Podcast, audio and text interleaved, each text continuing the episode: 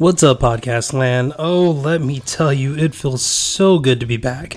I'm Jay Miller. This is the Productivity in Tech podcast, and I'm calling this 2.0. And it's not 2.0 because it's different. It's a little different, but it's not so different that it deserves a 2.0. It's a 2.0 because the mindset has changed. The mentality has changed.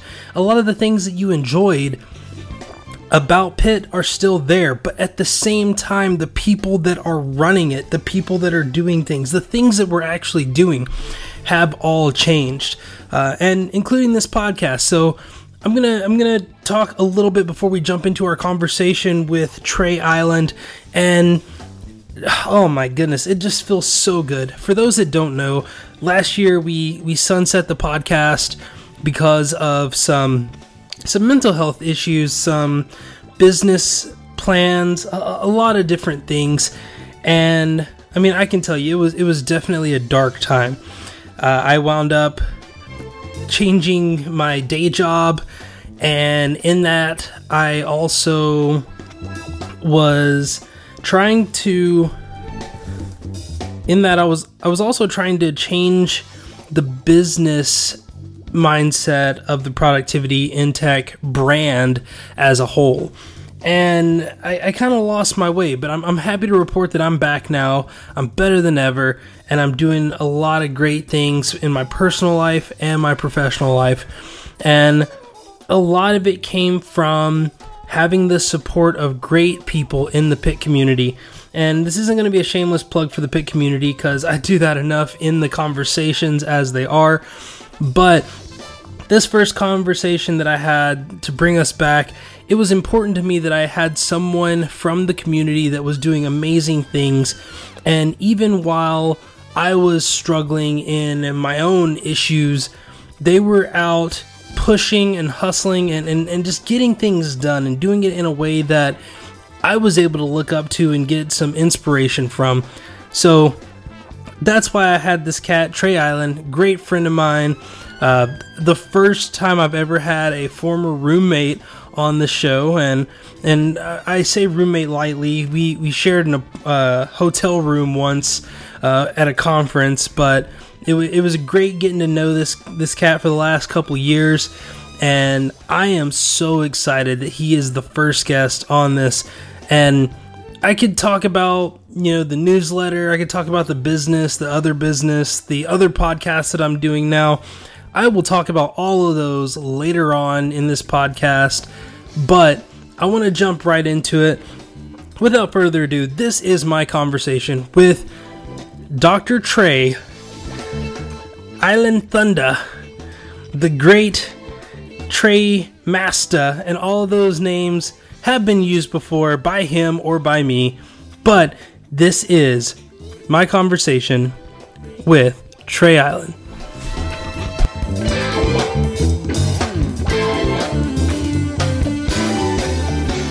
I'm sitting here with Trey Island. Trey, how are you doing today? Oh, Jay, I'm doing good. Thank you. Much appreciated for having me onto the podcast today, man. Absolutely. This is a day of firsts. This is the first episode recorded since a long hiatus, so it's good to be back. And let's see some of the other firsts. This is probably the first time I've had someone who I've actually had to share a hotel room with, so that's pretty cool.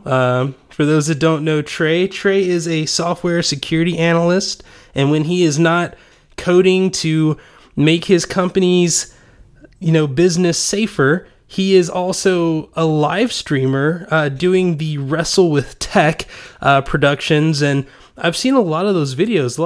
It's a wide variety of things that we'll talk about in a few minutes. But yes, probably the I would say maybe the one and only. I've had acrobats on here. I've had like yogis on here. I have never had a professional wrestler on the podcast until today. So this is what's I forgot what the wrestling name is. It's oh gosh. Oh well, right now it's Dr. Trey. Dr. Trey. It did start off as like Island Thunder, play off my last name. So it's always like an evolution. You kind of feel like what's currently going on with your character. So right now, Dr. Trey it is. Dr. Trey, like Dr. Dre. I get it. Okay. Yeah, I love puns. I can tell.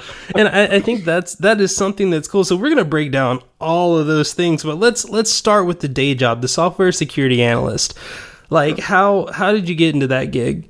Sure, no problem. So, so originally I was actually living in Georgia. It was around 2012. I was still in college at the time, Macon State College. I believe it's changed. Yeah. Oh, yeah, that's right. I forget. Dropout class of 2007. Well, what?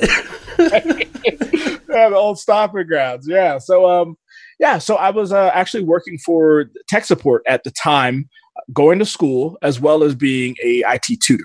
The stars just kind of aligned and an opportunity opened up at Robbins Air Force Base, and they needed to fill a contract position. So they needed to bring in bodies.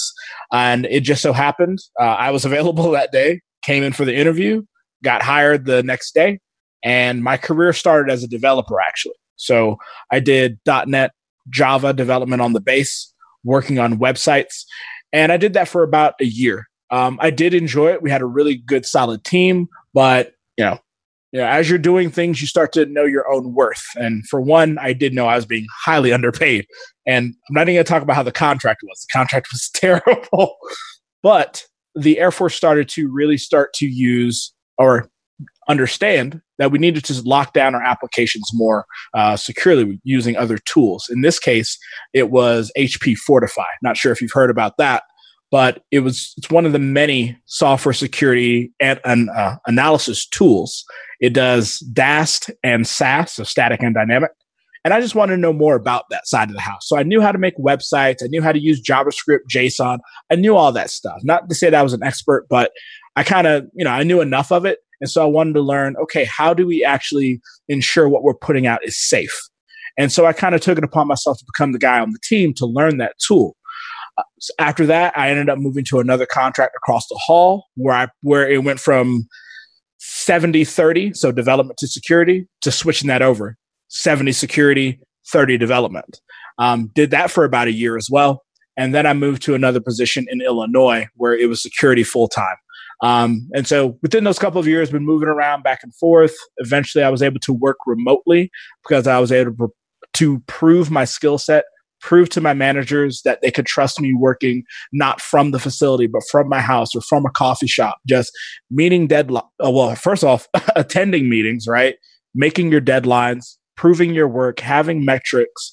And for me personally, I work better in that type of environment, just being able to not have to be stuck to a physical location at all times. I get to change it up. So yeah, so I've been doing that ever since 2015 is when I fully switched to software security, and I've been doing that contractually ever since then. And I've enjoyed it because there's always something to learn. There's no upper echelon because there's always some new vulnerability coming out, and you have to keep your skill set up to help your business, the enterprise, and help developers understand why they may have a problem and how to fix it. And if I remember correctly, you are now doing the management side of things too, right?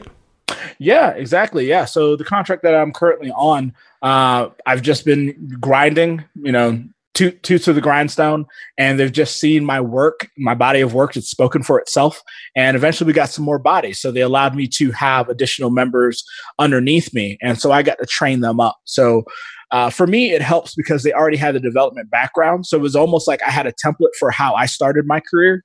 And it kind of helped that they already had that playbook. So we have people that knew Python or .NET. So talking, and that's the biggest thing with security, you need to be able to talk to developers. So if you already have that language, and not to say specifically that language, but if you understand what variables are and web services, REST APIs, then it's easier for you to communicate when we're doing these static code scans or dynamic scans. When you see a vulnerability, because it tells you, hey, this area in your application, it's susceptible to this type of vulnerability. In some cases, if it's static, it'll say, this is the file, this is the function, this is why it may be a problem. If you can talk the language of the developer, it's easier to break it down. Because I've seen it where we've had, well, not my contract, but I've seen it in other positions where you have people that only know security, but they really don't know development. So that language is just broken down completely. So it really helps to have members of my team that kind of have that knowledge base. So when we're having those meetings, they can easily kind of talk to the developers, and they can even see their code and say, oh, okay, I understand why the developer did this. I understand why the tool flagged it. Maybe you need to make this slight modification. So yeah, it's been really good having team members underneath me and to help educate them, to see them grow. Personally, I feel very proud of that. And some of it is just their personality too, because I can tell people that want to continuously learn. And those are the type of people that I love on my team. I will never say I know everything. And I don't like anybody that ever says that, because there's always room to grow. And those are the type of team members that I enjoy having underneath me, that I enjoy we'll have a team meeting or a stand up the next day, and they'll be like, hey, after work, just on my own, I started to look up this type of vulnerability. This is really cool. I'm thinking about doing some automation. And it's just, you see the light in their eyes, you see that passion. And when you have that, you have a really solid team, in my opinion. You know, that's one of the things that we talked about a little bit before the recording. We started recording here was the idea of just being passionate about the work that you're putting in. And, you know, that's something that I learned a long time ago with just doing the community stuff, doing the pit stuff, which, I mean, you've been a member of the pit community for like almost 2 years now. It's crazy how long I've known you, and just seeing you go from the guy that's like meeting after meeting after meeting, and then just having that passion yourself to want to learn how to write the code and make things happen. And now you're going into a position to where you're seeking out people with that same passion and training them up just so that they can continue the progress that you've been making. But it allows you to develop your management skills, which I've spoken with plenty of developers turned senior level developers turned developer managers. And man, you know, it's kind of like you have a little bit of a military background too. So like you understand the concept of like you have those working senior enlisted officers, and then you have those like administrative senior enlisted officers and kind of that different path. And I think that was one of the things that I had always known about myself was I never wanted to be that person that was just doing admin work or just doing management. I wanted to be the person that was like, I'm leading the team, but we're out in the field making things happen. And it's interesting to see someone be able to balance both sides of that. And that's something that I think a lot of developers, especially senior level developers, they struggle with. They either go from, you know, I forget all the code that I ever wrote, and now I'm just a people manager, or I am supposed to be managing people, but I can't take my hands out of the code, and that tends to cause issues elsewhere. No, definitely. I completely agree with that. That's usually how it goes, right? It's like you're a developer, right? You're doing what you love it, and then eventually you get moved out of development. Right. And for me, it was a choice to move to security. But even I see that in just regular day to day that you have that senior developer, and then, oh, we need a position to be filled. And now that person moves out of that role. And also because how agile is working and everybody's moving so fast, that person, not only does he move out of that role, but he takes his knowledge with him. Because you don't have those people underneath, because the business is moving so fast. People are moving in and out of projects. So that's definitely a problem that I do see. For me personally, I still try to do development in my own personal life. And it works for me because I'm not doing it 9 to 5 anymore. So it becomes a passion project. So if I want to try to work on a website, or if I want to just learn how to do Python gaming or something like that, it's not that, oh, we have a project that we have to build to that's never going to be 40 hours for this week. It's that I get to, hey, if I have time, let me do this. And it's fresh. It's on my mind. And so it's almost up to me to keep my skill set alive. And if something comes from that as far as a side project, it's completely all mine. But that is one of the problems that I did have, at least when I was a full-time developer. A, scope creep, and B, moving that knowledge base away from their passion, because you have to fill the position. So, yeah. So I've talked about this book several times over the 2 years of this podcast, How to Be Everything by Emily Wapnick. If you've not read it, and actually what's funny is I remember having conversations with you, Trey, and just being like, I need to send this book to you because you've got like this perfect like mentality. If you look at my email signature, it says productivity coach and head multi-potentialite. And I own that phrase because of that book. Like that book got me open to the idea of saying it's okay to claim the things that you do outside of your 9 to 5, outside of that title, because a lot of that defines who you are. Like Einstein worked in a patent office, before he was, a major scientist and contributed all these things. And we tend to forget that like, just because we're a security analyst by day, and I think this is a good segue, we can then turn to, all right, after 5 o'clock, Trey Island no longer exists, and now it's Dr. Trey. And let's talk about that. What became the reason for wanting to not only do security and like doing the security analyst stuff, but then also get into professional wrestling? Sure. Yeah. Actually, that was a very good segue. Well played. No, I've always been a fan of pro wrestling because its stories come to life. And favorite wrestler, go. All right. Got to my head. I have to say Shawn Michaels. Heartbreak Kid. Okay. Heartbreak Kid. Shawn. Yeah. Yeah. It's because wrestling is comic books come to life. It's those stories and even other type of stories. It's like you have this narrative that these characters or these actors, these people, they're putting on with their bodies and, even with pre-tapes and footage. And if you follow that, you can kind of see how this story evolves. You can see how characters change over the course of a lifetime, right? And you can see how people's skill sets improve as well. And so for me, I've always been a fan of wrestling. It's something me and my father used to watch back in the day. He used to love it. Ric Flair, Randy Savage, Hulk Hogan, all those guys, Brutus the Beefcake, all those. And it was just something that's always stuck with me, those type of stories. And so just life does happen. There's a couple of times that I wanted to do it or I tried to do it. But I was in the military at one point, got called overseas, so couldn't do it then. And then I wanted to get back in college. And so just life happens. But, eventually things kind of worked out. And when me and my wife, we moved to Denver, it was probably the second weekend we were here. There was a pro wrestling show literally right outside of our apartment because we're in downtown Denver. And I was like, what? And I went and saw it, and I was like, oh my God. And I didn't know that Denver, or Colorado in general, just happens to be a hotbed for independent wrestling.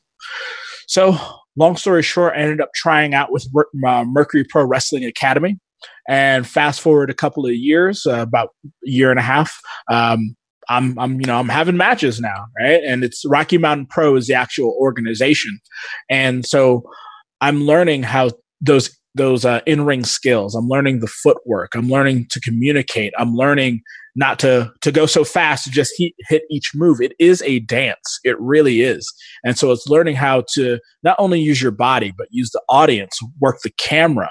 And it's bringing all of these things together because if I wasn't going to be in security or do any type of programming, I was going to actually go into acting because I did do a little bit in community college. And I enjoyed it. So it's almost like bringing it together. So you have that theatrical component, you have the physical component. And now with the whole, and I know we're going to get into it with the streaming, it's almost bringing all of my skill sets together in one house and allowing me to expand that because this passion, wrestling isn't just wrestling that people see in the ring. There's everything that happens behind the scenes too. And once we get into the streaming stuff, I will tell you how I kind of got my first itch into even wanting to do anything with video. But yeah, just there's so many things you can do storyline wise with wrestling. That's why it's always reached out to me.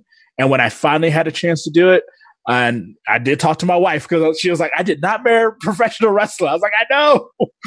but she did support me. And that's the biggest thing that I can say. She believes in me so much. I don't know why, but yeah, I just went for it. And now, like I said, about a year and a half, 2 years later, I'm still doing it and we're continuing to grow.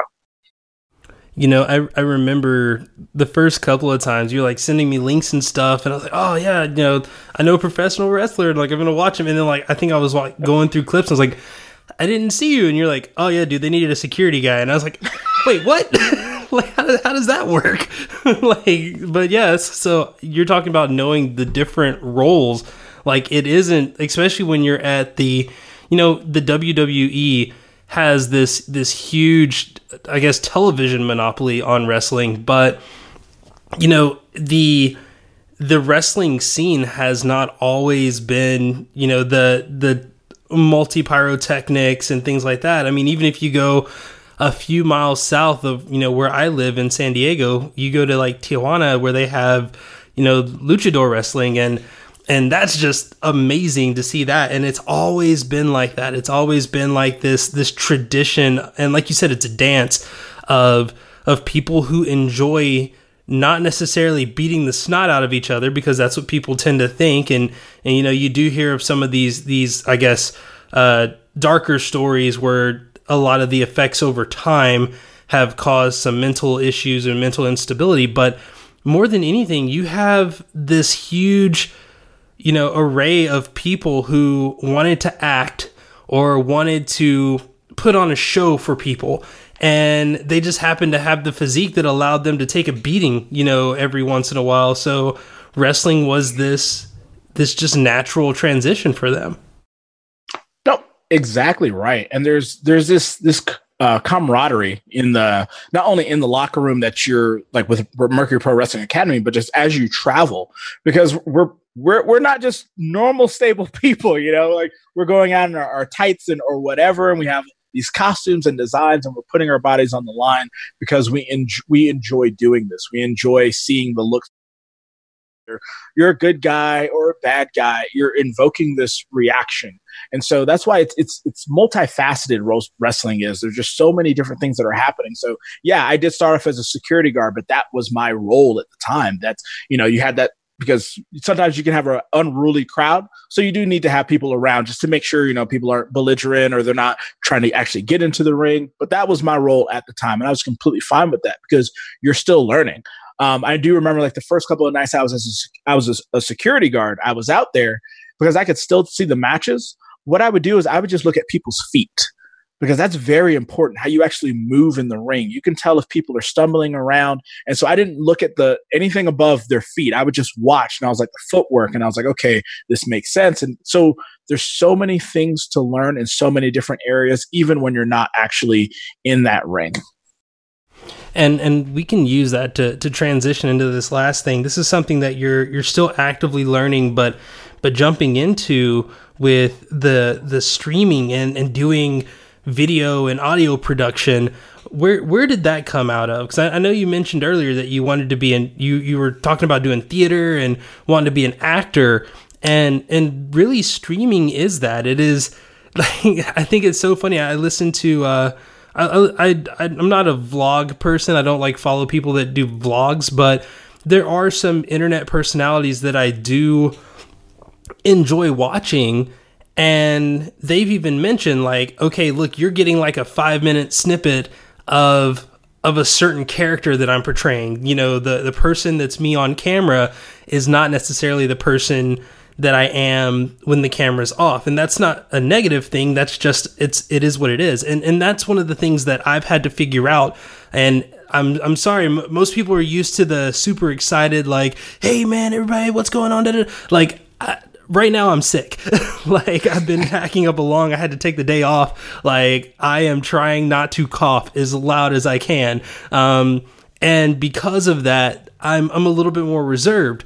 But I've had people that have listened to certain episodes of this podcast and say, like, hey man, what was up with, you know, episode 24? You sounded a little off. And I was like, oh yeah, you know, I had like a head cold. And it's hard. Like, the best actors are able to work outside of that. Like, have you, you've heard of the Indiana Jones story, right? Oh yeah, with the when the guy's doing the swords and then Harrison Ford shoots him because he's just tired. Exactly. Like you have this. That's the idea that streaming has. But I'm going to let you explain it a little bit more. Talk about how you got into the streaming game. Sure, no problem. So I will say, like, I've always kind of had an itch for or respect for acting. It's something I did just very partially when I was in community college, when I was just trying to find myself. I was in just a very few small plays. I wish I had the videotapes. Looking back, right? 50, the vision. But I wish you had them too, so I could. They could find their way onto YouTube sometime. Right, I'm sure with our internet watch, it's gonna pop up somewhere like a decade from now. It's probably on there. If I were serious enough about this, I would probably do some sleuthing, and I'm sure I would find something. But I'll give you a break this time. No problem. But no. So what happened was the Rocky Mountain Pro, the wrestling organization that I'm with here in Denver, Colorado, they became an official partner with Twitch. Twitch is an online streaming service it mostly started off as a video game streaming service, right? So people are playing their games, you're watching them, commenting. That's how it started, but it slowly started to grow beyond that because people started to see the capabilities of doing live streaming and having that interaction. So now it allows you to basically, just have a show on there because they have different categories, right? They have like in real life talk shows, and now they added a category for wrestling. Twitch wanted to bring in wrestling fans to beef up their platform, to add additional content that people may have wanted, but it wasn't there originally. So they partnered with Rocky Mountain Pro. And so each one of our live shows goes on Twitch. And that's how it kind of started, that conversation. So we were like, okay, let's go into it full bore. Let's figure out how to make this work. And I was like, you know what? This sounds awesome. I want to figure out how is this done? Like, what do we need and all that type of stuff? And then I just slowly just started to see the things that I already had. I watched a couple of Twitch shows, even YouTube as well, and tried to see, okay, what are people using to put on their shows? Like, what's needed? And so very simple. Webcams are the first things, a decent mic, because webcam mics are garbage, and just little things. And I was trying to figure out if I actually wanted to do this, even on my own show, which I do, what's the bare minimum that I need to not get in my way? And so that's what started to happen. So I just got these things. I got like three different webcams. I got a condenser microphone. I also got a Blue Yeti microphone. And then I just started helping Rocky Mountain Pro put on their shows. So there's two facets to this. So we have our regular wrestling shows, which we put onto Twitch. Sometimes we get on the front page, which is awesome. We get a lot of viewers. So we just put on our show and people can actually watch that live. They can comment on our live, interact with our commentary team. Sometime a wrestler will be on the broadcast. So it kind of makes it more personal because when you comment, we talk about it. We say, hey, thank you for coming in. Thank you for your cheers. So it makes it more personal with the people watching. But also because we want to get additional content, we have wrestlers that have their own unique shows as well. So for me, it's wrestling with tech because I'm trying to bridge both of those passions together, my wrestling career, as well as the things that I like, anything technology-based, whether it be security or something that I'm learning, such as Adobe Creative Cloud Suite. I'm on a whole thing right now with that. So it's just taking those things that you like, and it also allows people to see beyond the wrestler. And, so some people may gravitate towards one wrestler and want to see more towards that person or vice versa. So by having this different content that allows people to interact. And so what I've been doing is not only having my show, I'm helping other wrestlers put on their shows as well. And it's really allowing me to see what, even though it's low budget with webcams and things, it's allowing me to see what it takes to actually put on a show. One show that me and my wife put on together is called The Chongo Don't Show. One of our fellow wrestlers, great guy, but he has like a variety show. And so what we do is we actually go to a venue. Right now we go to a local bar or a space that we have. And so we have the host, which is Chongo. And then we have a band. One person's his son. We have two other members. We have a green screen backdrop. We have our microphones. And we're using a software, OBS. That basically allows you, if you ever seen anything video production where you see like a video of preview of what's going to be up next, as well as what's currently playing live, that software allows you to do that. And for me, it's like, it's just really cool being behind the computer and making all of that happen, and having all the tools to be able to do that, and investing the time, money, and energy to put on something that's just, first of all, that's just fun, really. So we put together meeting notes. We talk about what's going to happen show-wise. We take up ideas, and then we have our time block, and we try to hit our cues. And that's me learning from what we've done with Rocky Mountain Pro, because that's what happens with a wrestling show, is that everybody has cues. Everybody has times, markers. You need to know what's happening when, who's up next. And so it's taking what I've learned from that and translating that to a different format, just a different show. But right now we're using OneNote. And so for each show, I'll make a OneNote. It has a template. So I'll make a template for the show that's coming up, and any bullet points that we have, our run times, any links, any graphics, because we change the background dynamically, which makes it pretty cool with our green screen. But for me, that's so fun. And being able to do it with my spouse, it's brought us so much closer together. It's allowed her to be creative as well, because she does photography. And because we have lighting, she's always trying to make sure that the lighting's right and that it's correct, because with green screens, you got to have the light just right or it's going to look like garbage.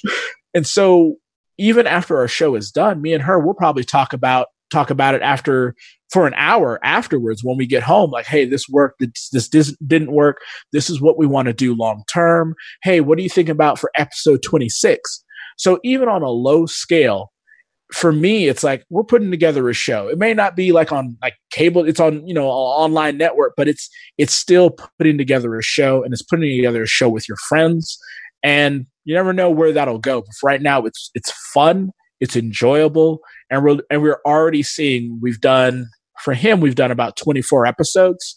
We've already seen the difference from like episode 1 to now, night and day, because we're all learning and we're all growing. You know, that's always one of the things that I find to be very, very humbling.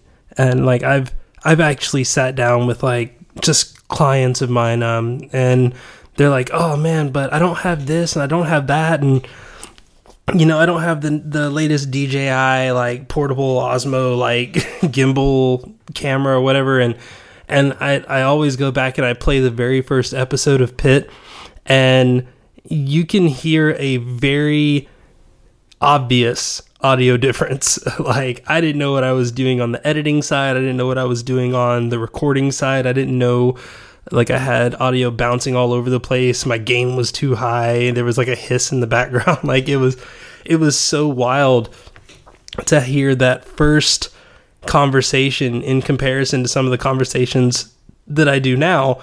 And it's funny because people have talked like, oh dude, what's your audio setup? Well, right now my audio setup is all over the place, but normally I'm like recording in a closet with, like, I always say the studio blanket, and that's literally like a $3 quilt that I picked up from Goodwill that I nailed to the walls of my closet to dampen sound, and just little cheap things like that people don't ever think about can make the world of a difference. Now, I'm sure there's probably a little bit of an echo now, just because, again, my office is a mess. For those that don't know, a few months ago, we had my wife and I had our first child, and that means we had to take two offices and make them one office, and she's now back at work, and, that means that, she has the fortune of working from home, and that means our office is currently two offices combined, and space is limited, which is actually a good thing for me, because that's going to help with some of the audio bouncing around, because we have hardwood floors, which people will tell you never record on hardwood floors. It's like, it's just a sound nightmare. But for me, I love a couple of things which you said, and we'll wrap it up in that area. One, it allows you to connect with your family a little bit, and I think that's awesome, because I'm glad that your wife decided to do the same thing of helping with the production side and not with the wrestling side. Because I feel like if you had two wrestlers in one home, oh man, I don't want to see an argument at that point. But at the same time, she's getting into it and she's getting involved. And, you know, you mentioned at first she was like, well, I didn't marry a wrestler, you know, I married a security analyst. And now, like, you're able to work together in this area that really allows you to pursue your passions, but also allows her to pursue her passions. And I think that that's something that a lot of married couples could benefit from, being able to see a couple working together to achieve a goal. The other thing that you mentioned was it gave you a way to combine the two areas of your life that you enjoy, working with technology and then working in the wrestling space, and being able to say, hey, I see a need in this one area and I have all of this previous or existing knowledge from this other area. Let me find a way to marry the two.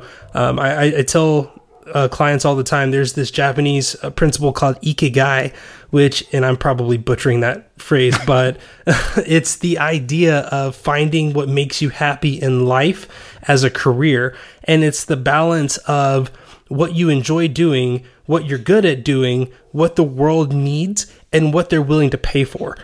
And I was like, wow, that's a very realistic principle. But it's like, when you combine all those things in the middle, that is the profession that would be perfect for you. And that is why a lot of people in the Japanese community, and the Japanese, I guess I don't want to say country, because as someone who's lived in Japan for a while, like, regions are very, very diverse, but people from Japan tend to live longer lives and live more fulfilled lives. And they tend to work, and like they don't necessarily retire. Like, they work and then they die. And it's like, oh wow, he worked until he was like 94 years old. And that's insane.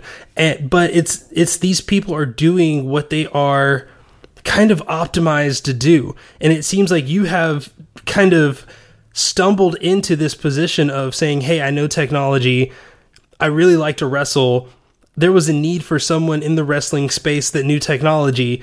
And now you're being able to take the things you've learned, not only from technology, but from wrestling, and apply that into a third area of this, you know, streaming and production, that allows you to do things from a very unique perspective that is now growing because of that uniqueness. Oh, definitely. And I think you hit the nail on the head with, and I'm not even going to try to say the Japanese phrase that you did, but I feel like naturally that's where I've gotten. It's taken me a while to get to that point mentally, but I've started to understand that I need to find out what makes me happy, not just chasing almighty dollar. That's going to come one way or another, but finding something that makes you passionate about. And I think we were talking about this earlier, and then people see that passion, then that happiness, and then everything kind of comes after that. And I think for the longest time, it took me a roundabout way to find that balance. And I think I've just been saying, I need to find the balance. I need to find the balance. And I think I've finally kind of found that, being able to wrestle and then do my day job, which is just 9 to 5. I don't work on the weekends. That's awesome. And then being able to do this extra stuff with my wife, with putting on the shows. And then we still talk about it and we communicate and we figure out how we can do it better. It's that balance that I haven't had in so long. And so now finally having it, like, I feel like a weight's kind of lifted off my shoulders a bit. Because here's the thing, in wrestling, we call it a bump card. You can't wrestle forever. Not everybody can be Ric Flair and Hulk Hogan. Like, you can't wrestle forever. And so even if I can't, even if one day I do decide to hang it up, I think I'll still want to be around it. And being able to, and having the skill set of knowing what a production setup is. You know, maybe somebody needs somebody to help with doing production or commentary or doing Twitch live streams at another wrestling company, or maybe I can transition to that full time in the company that I'm with right now. It allows me still to be around the thing that I love, even if one day I can't be in the ring, and work with my wife because she'll be taking pictures and helping with all the stuff. So it's that balance. I think that I finally found myself in that position, which is great.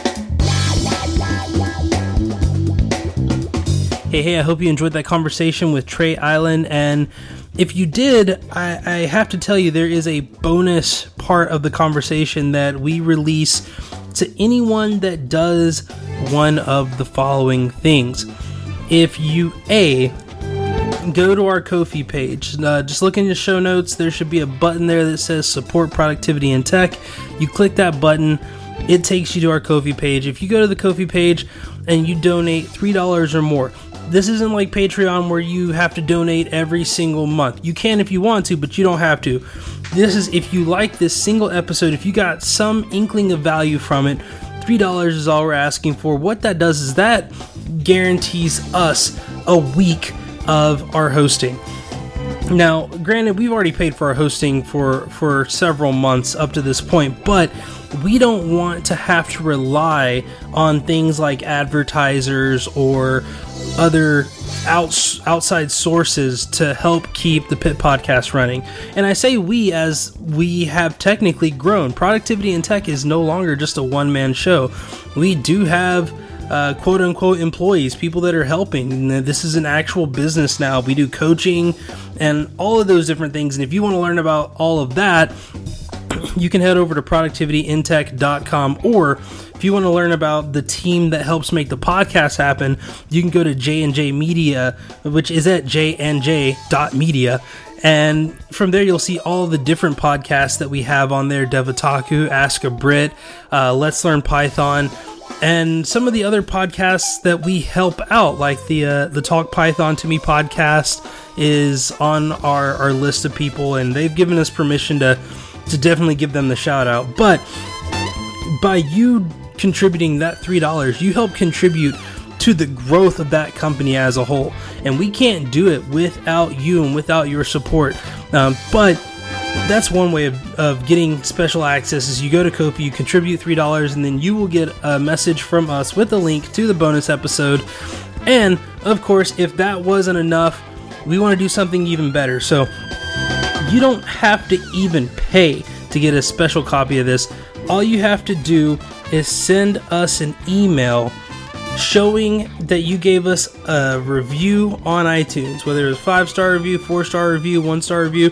No matter what review you give us, we will give you a copy of that bonus episode, and we'll even try to figure out a way to get you some other ones as well.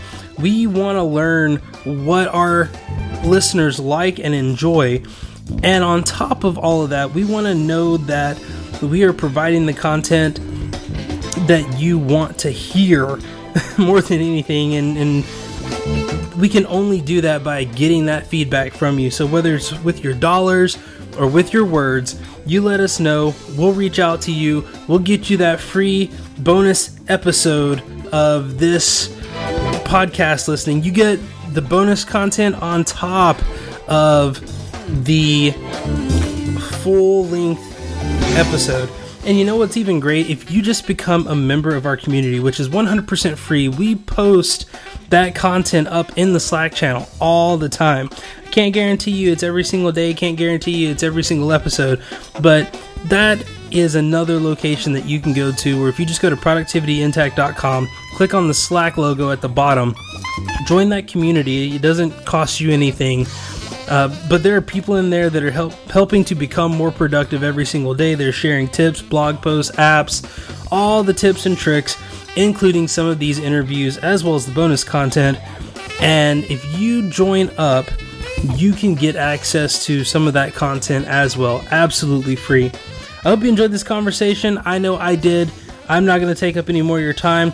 We are back. I am so glad that we are back. And with that said, I'm Jay Miller. I hope we've been productive. This is Productivity in Tech, signing off. We'll see you next week.